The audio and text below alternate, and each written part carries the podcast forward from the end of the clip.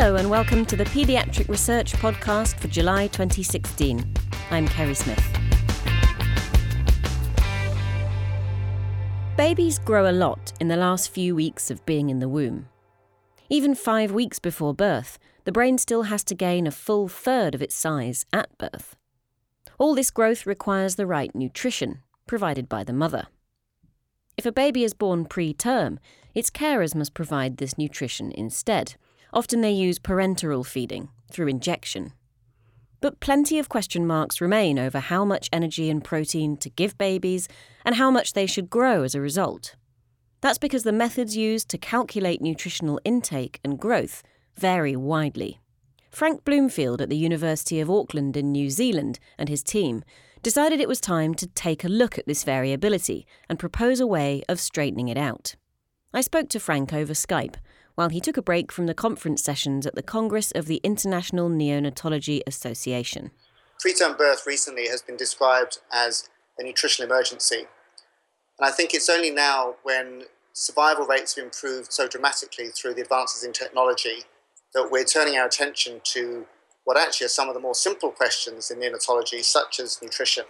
And how can the right nutrition help promote growth and development, particularly brain development, at this crucial stage? Well, the time that most preterm babies are being born is a time when they would be growing faster in the womb than any other time in their life.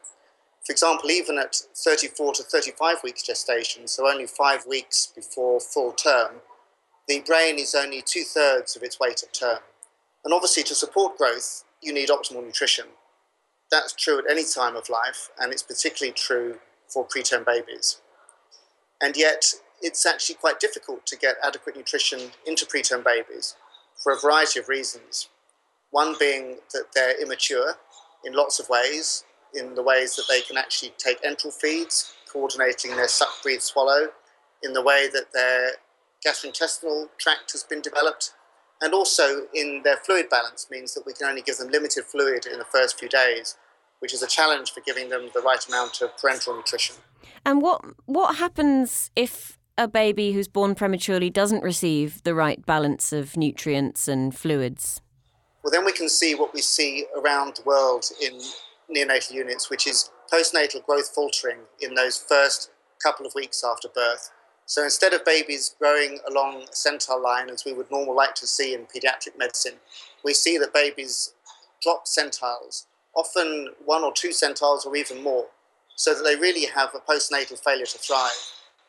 It's then really difficult for these babies to make that up during the time that they're in hospital. And the risk is that instead of having proportional growth of both weight and length, that later on, when it's easier to get calories into them, they just have an increase in their weight and so have disproportionate growth.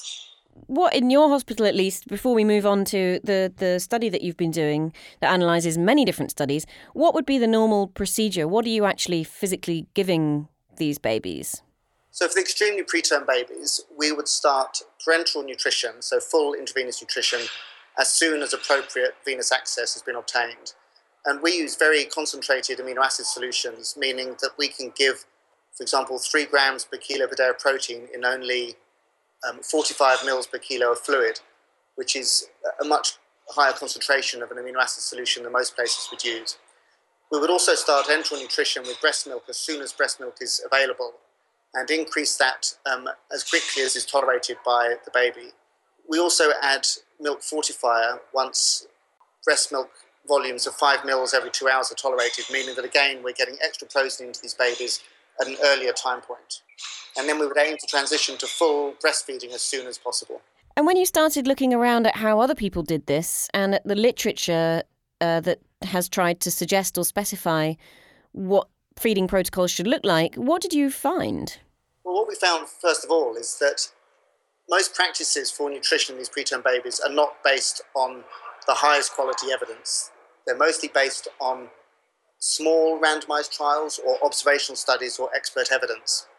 And we wondered, when nutrition research in preterm babies has been going on for so long, quite why that was. And that led us to look at the way that nutritional studies in these preterm babies are being reported. And that's really what this paper is about. It's about the way that people are reporting nutrition studies and whether that in itself is hindering our ability to synthesize the data in a way that informs best practice. So there might be differences in how people are actually administering nutrition, but they're also differing in the way that they actually report that. That's right. We know there are huge differences in the way that doctors are administering nutrition to these extremely preterm babies. That's not only true from country to country, it's also true within countries, and it's also true within individual neonatal units. There'll be quite different approaches between one consultant and another. And we think that one of the reasons for that is because the high quality evidence isn't there to ensure that everyone can come to a conclusion about what's best evidence-based practice. And part of the reason for that is that the studies that have been done on nutrition report both the amount of nutrition they're giving and the way that's calculated, and also the effect on babies' growth in very different ways. And this means that the same nutritional intake in one baby can be reported to have different effects on growth, according, for example, to which growth charts are used to report data and the statistical method which is used to calculate the growth of that baby. It almost seems impossible that with one baby you could report things in such a different way that you ended up writing down two different growth figures at the end. It is remarkable, I agree. I mean, a good example is that if you take a baby who is growing along the 10th percentile using the very widely used UK WHO Preterm growth charts, and then take exactly the same growth data and plot that baby on the latest Fenton 2013 growth charts, then although on the UK WHO growth charts the baby is growing along the 10th percentile and therefore demonstrating a zero change in standard deviation score, on the Fenton growth charts that baby would be dropping more than one whole standard deviation score for weight, representing significant faltering of growth. And that in turn could affect how you then treat that baby. Absolutely.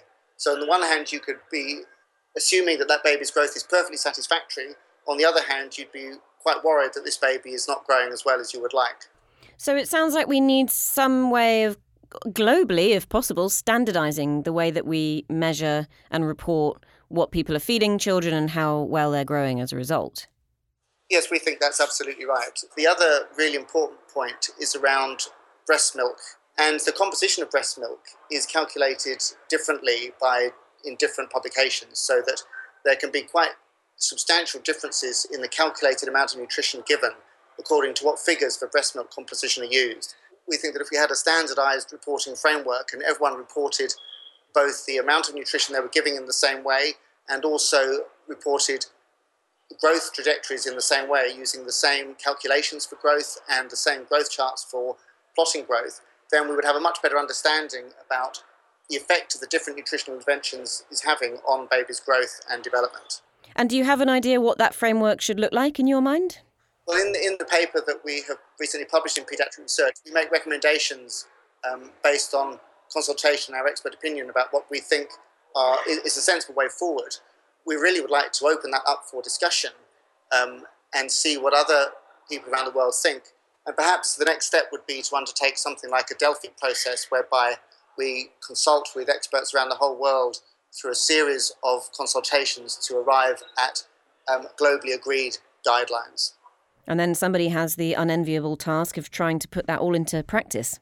Yes, that's right. That's always the next step. It's one thing to have evidence available. The next is how to then translate that into practice. Frank Bloomfield there at the University of Auckland. Find his paper at nature.com/PR. Thanks for listening.